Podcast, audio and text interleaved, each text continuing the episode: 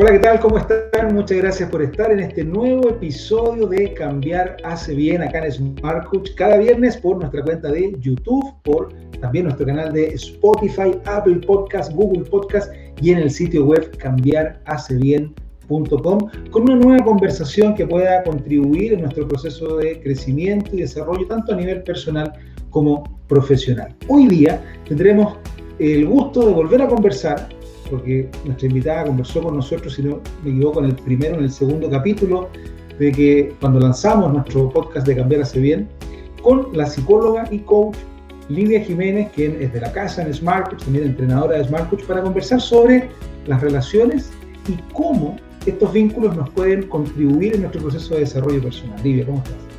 Muy bien, ¿y tú, Isaías? Bien, todo bien. Muchas gracias por estar acá de nuevo, por segunda vez, en cambiar hace bien. La primera vez fue en versión presencial, hoy día todo cambió, ¿no? Así que estamos Así es. por esta vía. Sí, muy contenta de estar de nuevo acá contigo. Muchas gracias, Livia. Livia, el tema de las relaciones es un tema que nos acompaña a lo largo de la vida, ¿sí? Eh, diferentes vínculos, ¿no? Desde los vínculos primarios con nuestros padres, eh, nuestros hermanos, en fin, los amigos, las parejas. Eh, y cada relación probablemente va dejando en nosotros una huella a veces más grata, a veces no tanto. Y en este camino de desarrollo personal, ¿cómo debiéramos, según tu mirada, poder eh, enfrentar las relaciones, aprender de ellas, sobre todo las que son más ingratas, porque las que son eh, todo felicidad, de pronto se hace muy fácil imaginarlo, ¿no? Pero, ¿qué rol cumplen las relaciones humanas en este proceso de crecimiento personal? Bien, así como tú lo mencionabas, Isa, eh, yo estoy convencida de que cada una de las relaciones que tenemos en nuestras vidas aporta algo a nuestro crecimiento personal. Eh, y en general, como tú decías, respecto a aquellas relaciones que pudieran ser quizás no tan, no tan gratas, eh, una manera de, de, sacar ese provecho o de realmente revisar cómo me aporta mi crecimiento es mirar, por ejemplo, cuando esa persona llega a tu vida, qué trae a tu vida, para qué vino a tu vida. Eh, por lo general de cada relación uno aprende algo, eh, pero a veces también nos quedamos muy conectados con emociones dolorosas eh, y no nos permite eso, digamos, ampliar nuestra visión y permitirnos ver cómo esa persona o esa relación en particular me permitió a mí un crecimiento. Entonces, en esa lógica, un poco lo que yo considero es primero, ¿qué trae esta persona a mi vida qué aprendí con esa persona y cuando se va esa persona, si nos ponemos en el caso de una relación poco grata o, que, deja un poquito más de dolor que de alegría, por así decirlo, eh, ¿qué me dejó? O sea, ¿con qué me quedo yo? Después de ese proceso en el que estuve, ¿qué cosas aprendí? Eh, porque muy bien uno podría quedarse, no sé, una mujer en una relación en donde te fueron infiel, por ejemplo, eh, y esa persona que tú querías, que tú amabas, se fue con otra persona, eh, te puedes quedar con la idea de que hay un tema de, que no fuiste apreciada, de que no fuiste querida, eh, pero también es una buena oportunidad para revisar procesos asociados, por ejemplo, a autoestima, a valía, a merecimiento, a que probablemente una conclusión podría ser que esa persona no realmente valoraba quién tú eras eh, y no era suficiente o no era lo necesario para ti. Entonces yo siento que revisar de esa lógica ¿Qué trae esa relación? ¿Cómo esa persona, pareja, jefatura o como lo queramos ver, me está enseñando? Eh, y cuando se va esa relación o cuando se termina esa relación, en el fondo, ¿con qué me quedo yo? ¿Con qué me quedo yo que me permite crecer? ¿Qué es lo que tiene como, como atributo, como propiedad, una relación que uno pudiese decir, esta relación es saludable, me ayuda, me hace mejorar, me, no sé, contribuye a mi desarrollo? versus estas otras relaciones que muchas veces las llevamos como tóxicas, ¿no? Me quita energía, me, resta, es una carga en el día a día. ¿Cómo poder identificar la una y la otra para poder también gestionar las relaciones que tenemos? Yo, yo pienso que eh, cuando tú empiezas, por ejemplo, marcándote en una relación tanto de pareja como laboral, cuando tú empiezas la relación, tú, tú vas, digamos, con todas las expectativas muy altas, por así decirlo, o vas con, con una emoción y con una idea o intención de lo que pueda pasar en la relación. Entonces, en la medida en que la relación se va desarrollando es cuando uno se va a dar cuenta que la relación es apta o no apta. Y creo que ese, ese, ese término lo habíamos usado hace un par de días atrás y me hace mucho sentido para responder tu pregunta, Isa. En el fondo es, llega un momento, sobre todo en la relación de pareja, cuando uno empieza todo es muy, hay mucha emoción, ¿cierto? Está uno muy ansioso, están todas estas emociones a flor de piel, eh, el nerviosismo, qué sé yo. Eh, pero la medida en que te vas acoplando, en que vas avanzando, hay, una, hay un aspecto clave que yo creo que tiene que ver eh, con dos cosas. A mí me parece que tiene que ver un poco con los roles y que también tiene que ver con las expectativas y los acuerdos. Sobre todo, por ejemplo, en una relación de pareja, eh, eh, el tema rol masculino, rol femenino, eh, creo que toma una importancia relevante de quién toma decisiones, quién, digamos, aporta ciertas emociones, cómo ese complemento se da de manera natural. y yo siento que ahí es cuando tú puedes empezar a sentir que o las cargas están muy desbalanceadas y por ende tú puedes estar, te estás viendo afectado tú, porque estás invirtiendo más tú o más tiempo o más cariño o más dinero o más dedicación eh, y eso ya deja de ser, eh, digamos, suficiente o, empieza a exigirte más de lo, que, de lo que tú necesitas recibir. En el fondo, yo pienso que tiene que ver un poco ahí con, con la expectativa y los acuerdos, como a lo largo de la relación eso no se alinea o, o llegas tú a darte cuenta que realmente y uno por lo general se da cuenta, o sea, y te hablo también de mi experiencia personal, hay, momentos en las relaciones donde yo me he dado cuenta y sé que esto no es suficiente para mí y llega el momento en que uno empieza a hacer como concesiones, como bueno, pero, pero podemos hacer esto, pero mira, no, está el no están del todo malo, podríamos hacer esto otro. Entonces yo siento que ese, ese tipo de cosas te dan luces de que, la, de, que la relación quizás no es apta para ti en el momento, que no, que no está construyendo. Ahora, eso de, de, esta, de esta apreciación del otro, ¿no? De cuánto el otro me suma, cuánto el otro me resta, qué es lo que el otro trae a mi vida. Pero también está la parte de uno, ¿no? De pronto, de, pronto uno pudiese no estar tampoco brindando algo muy bueno para el resto, ¿no? Y, incluso con uno mismo. De hecho, yo lo he comentado en otras instancias de las transmisiones que hacemos en Smart Coach, que me ha llamado la atención eh, el escuchar a gente que hoy día, con el contexto en el que estamos, eh, se encuentran solos en sus casas eh, y que verbalizan literalmente de que ya no se aguantan, ¿no? Entonces uno dice, oye, si, si yo no soy eh, un, un, buen compañero para el día a día conmigo mismo, ¿por qué debiera hacerlo para alguien más? O, entonces, si lo llevamos también a uno, ¿cómo poder identificarse en qué sintonía estamos?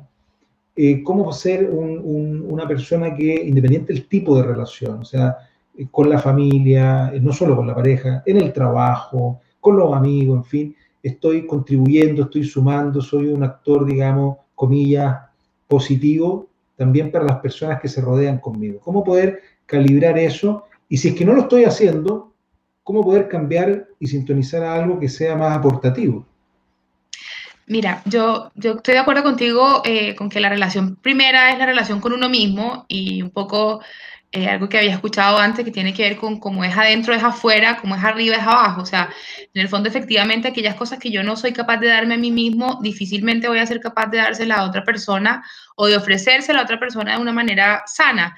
Entonces es ahí cómo calibrar eso o cómo trabajar en eso eh, para saber, para, para, estar conscientes o para entregarle a un otro algo bonito o construir en, en, una relación de, en una relación con otra persona, independientemente del tipo de relación, tiene que ver también mucho con el tiempo que le dedica cada uno de nosotros a la relación con uno mismo. O sea, cuánto tiempo le dedicas a las cosas que a ti te gustan, cuánto tiempo le dedicas a las cosas que te motivan, qué tanto te respetas a ti mismo, tus propios acuerdos, qué tanto, por ejemplo, te dices cosas bonitas o te reconoces a ti mismo bien tus valores, las cosas en las que uno destaca que por lo general esas son cosas que pasan como, como desapercibidas. Por lo general uno está más conectado con la retroalimentación que venga de un, de un otro, de un tercero, y no necesariamente con reconocerse a uno mismo su propio valor y hacer ese trabajo.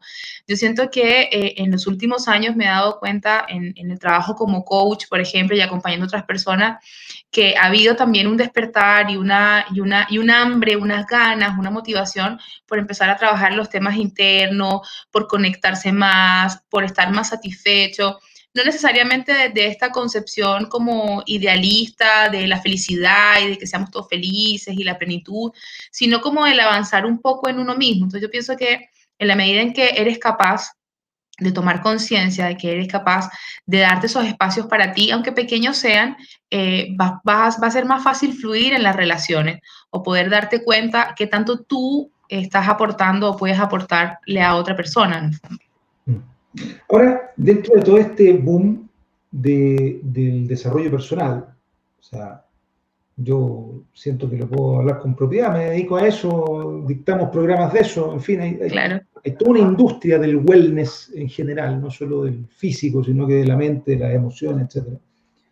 También dentro de esta tremenda necesidad y oferta, hay cosas que son bien superficiales, ¿no? O sea, también están los que, los que mírame meditar para que veas cómo voy y vuelvo al nirvana o cosas bien así como eh, exteriores, ¿no? Que, pueden generar mucha ilusión del desarrollo personal y del proceso personal y a veces perdernos muchas veces en ese camino, tanto en lo individual y la relación con uno mismo como también en la relación con otras personas. Desde esa perspectiva, ¿cómo poder llevar de alguna forma eh, aplicada? Te lo pregunto así como alguna herramienta, un ejercicio, no sé, una, una, especie como de brújula personal de saber si es que, si que estoy en la dirección correcta, si es que estoy eh, autoengañándome o estoy realmente progresando, si, si, estos son puros cuentos para el ego o verdaderamente estoy eh, iluminando en el camino correcto. Yo, yo pienso ahí que, que una, una, señal eh, que, te puede, que te puede dar luces de si, de si en el fondo estás trabajando adecuadamente en ti o vas por el camino correcto es tu cuerpo. Eh, y eso en el fondo, nuestro cuerpo está con nosotros absolutamente todo el tiempo, en la medida en que nosotros somos también, eh, digamos, nos observamos a nosotros mismos y nos damos cuenta de aquellas situaciones en las que no estamos, eh, digamos, siendo atendidos o no nos estamos atendiendo a nosotros mismos, el cuerpo te empieza a pasar la cuenta. Y sobre todo ahora en estos momentos en los que estamos un poco encerrados, la mayoría, pues, pues casi todos de nosotros en nuestras casas, muchos solos también, el cuerpo te da señales y te dice eh, y te habla. Em, y, ahora que lo mencionabas, me acordaba mucho de eh, cuando, cuando pensamos en que el ser humano es un ser integral y hay cosas que pasan a nivel fisiológico que tienen que ver con lo emocional y que tienen que ver con tus pensamientos, cómo conectar eso también ayuda a darnos cuenta en, oye, aquí está pasando algo que probablemente no me está significando el nivel de satisfacción esperado em, y eso puede ser una manera de darnos cuenta si estamos avanzando hacia aquello.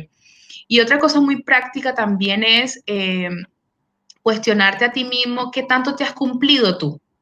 Porque por lo general eh, nosotros tenemos anhelos, tenemos ideas, tenemos intenciones, etcétera, que muchas se quedan en eso, en intenciones, en ideas que no se ejecutan y que eso va sumando un cierto nivel como de frustración o también de, de desencanto personal. Entonces, ¿qué tanto te cumples a ti mismo las cosas que te prometes que vas a hacer eh, y qué tanto eso que te prometes que quieres hacer o que vas a hacer tiene realmente que ver contigo y no tiene que ver realmente con, como decías tú, todas estas ideas de, de un montón de cosas que se pueden hacer hoy día, pero realmente, ¿qué es aquello que yo hoy día quiero hacer? que me satisface y que me permite eh, seguir, digamos, en ese camino de, de crecimiento personal, de, de, mi relación conmigo mismo, de mantenerla, digamos, avanzando. Yo creo que esas dos cosas ayudan a, a calibrar esa parte. Ahora, hoy día una de las cosas que, dentro de tantas cosas que se han compartido por, por, por las redes sociales, dentro de esta situación de, sanitaria, ¿no? uno de los elementos que se ha repetido como caso eh, en muchísimos lugares tiene que ver con el aumento de la violencia intrafamiliar, de los problemas de las relaciones dentro del hogar, entendiendo además que estamos eh, sometidos a un estrés distinto, todos, y que estamos además, muchísima gente, no todo el mundo, pero confinados en nuestros hogares, que muchas personas además no cuentan con una infraestructura en su hogar que les permita tener un espacio de habitabilidad donde no no nos estemos chocando y cada uno pueda tener su metro cuadrado, su tranquilidad también. Y todos estos factores estresores claramente afectan nuestra relación, con nosotros, con el resto, y a veces la cosa se pone fea. Eh, entonces, a esa gente que hoy día no lo está pasando bien, eh, ¿cómo poder gestionar esta situación relacional? ¿Cómo poder establecer ciertas cosas de autocuidado? ¿Cómo poder incluso quizás sentarse a la mesa y tener incluso la habilidad de no solamente abordar la situación, sino que incluso resolverla? ¿Cómo, cómo recorrer ese camino? Eh, entendiendo en línea que hoy día estamos en un contexto bien particular, ¿no? O sea, que, que, la cantidad de estresores que estamos sometidos también es una variable en juego a la hora de evaluar las relaciones que tenemos. Sí, claro. Aquí ah, yo creo que en este, en este escenario que, en el que estamos todos, una herramienta poderosísima y necesaria tiene que ver con, con, la, con la comunicación. En el fondo, aquellas personas que están en familia o que están eh, conviviendo con otras personas y quizás no lo están pasando tan bien, es poder tener... Eh, eso, entregar esos mensajes de manera clara, eh, de forma tal de ser entendidos y buscar acuerdos. O sea, yo siento, y lo he visto también en la oficina con los, con los compañeros de trabajo, que están los niños, que está la señora, que cada quien está en lo suyo, que hay espacios que son, como decías tú, confinados y nos estamos chocando. Entonces, cómo poder generar desde la comunicación y desde, un diálogo un poco más abierto y también sincero aquello que nos está pasando. Eh, pero antes de eso, también... Em, un poco como, como, como, un ejercicio muy poderoso en la respiración. O sea, en, este instante, eh, yo siento personalmente que, el universo nos está diciendo, oye, detente y, quédate contigo y interioriza ciertas cosas y trabaja. Eh, y respirar es, un ejercicio que uno por lo general no le presta mucha atención porque es algo automático, pero tiene una, una capacidad, digamos, para para calmarte, para pensar más claro, para relajarte, al fin y al cabo eh, es lo que nos mantiene vivos, ¿no? Entonces quizás también eh, practicar un poco eso de la respiración, de una respiración consciente, digamos detenida, tres, cuatro, cinco inhalaciones profundas, y luego eh, pensar y preparar, digamos, estos mensajes para que, para que podamos llegar a acuerdos, sobre todo si estamos en familia, y poder mantener nuestras relaciones, digamos, de una manera que nos permitan seguir avanzando en, este, en esta situación de, pandemia en la que estamos. Ahora, me quiero poner abogado del diablo, Olivia. Todo esto suena muy bonito, pero las personas que están hoy día pasándolo mal, que están confinadas, que ya no se aguantan, ¿sí? que no se quieren ver y no tienen otra, otra situación que verse todos los días, además en un espacio reducido, que muchos de ellos hoy día se han visto impactados con la situación que estamos viviendo y se han quedado sin trabajo, han visto mermado su ingreso, los hijos están, ya no están yendo al colegio porque están cerrados y están estudiando en casa. Y todos estos factores se le cruzan entre la cocina, el living, el comedor, si es que hay muchos metros entre una cosa y otra, y no es la mayoría de los casos. En fin. Entonces, me quiero poner en esa situación y digo, bueno, sí, suena, suena lindo, pero, pero es que tú no conoces mi realidad, aquí lo estamos pasando, esto está feo, ¿no? Mm. Entonces, ¿cómo poder romper ese ciclo y dar un pasito que de verdad la gente que está en esa situación y que no está viendo más opciones que determinar en una situación peor aún, ¿no? Poder romper ese ciclo y tener eh, eh, un, abrir un nuevo camino que le permita salir de ahí a algo mejor. Mira, mientras que me hacías la pregunta, pensaba eh, en el oponopono. Es un, es un ejercicio muy individual, muy personal, muy de, eh, de hacerlo conmigo, pero también hacerlo con el otro. Y, tiene que ver con decir palabras como, por ejemplo, lo siento, perdóname, gracias, te amo. Eh, yo siento que ese ejercicio a mí en lo personal me ha ayudado muchísimo a, a, como dices tú, a hacer un quiebre en relaciones que quizás no están funcionando bien y desde ahí aceptar la situación en paz, o sea, con tranquilidad. Decírmelo a mí misma y decírselo a la persona con la que me estoy relacionando en, un, en, un, ámbito simbólico cuando, cuando, cuando se puede, pero también en un ámbito presencial cuando se puede. O sea, decirle a la persona con la que estoy hoy día, con la que, con la que tenemos, digamos, esta situación en, la que quizás no está fluyendo mucho, esas palabras eh, puede ayudar también a romper el ciclo y, a, y a, trabajar diferente. Porque al fin y al cabo te estás abriendo y estás aceptando, primero que tú lo sientes, ¿verdad? Que, te pasan cosas a ti con la situación que lo quieres mejorar, estás pidiendo perdón eh, a, aquel, a, ese otro y también te das perdón a ti mismo por todo lo que tú no estás haciendo lo suficientemente bien o lo estás haciendo de una manera distinta. Estás agradeciendo a esa persona lo que recibe, lo que te entrega, y además le declaras tu cariño, tu afecto a la persona. Entonces siento que ese es un ejercicio que a nivel, a nivel individual en relaciones apoya mucho y ayuda, digamos, a, a, cerrar, digamos, ciclos, pero también en, en, esta interacción presencial con la otra persona también ayuda a, a, verlo de una manera distinta y quizás a generar una conversación un poco más, más positiva. Lidia, se nos fue el tiempo, se me quedaron un montón de preguntas, pero ya estamos sobre el, sobre el timing, te quiero dar las tiempo por lo que nos has compartido. Eh, espero que esté muy bien y que los proyectos avancen de la mejor manera. Eh, y bueno, y que cada uno de nosotros no solamente pueda tener esas, esas relaciones que contribuyen a nuestra vida, sino que también ser esas personas que puedan contribuir en las relaciones con otros. Eh, creo que también es parte del, del, desafío en términos personales. Muchas veces estamos tan expectantes de lo que otro nos puede traer y esperando, digamos, que llegue la Navidad para que lleguen los regalos, y a veces deberíamos estar pensando, bueno, si nosotros somos buenos para hacer un regalo en la vida de otro. Te quiero dar las gracias, te mando un abrazo grande, que estés muy bien. Gracias, Isa, encantada de estar aquí nuevamente. Muchísimas gracias. Gracias a ti y a todos los que nos acompañan como cada viernes. Muchas gracias por estar ahí, ya lo saben.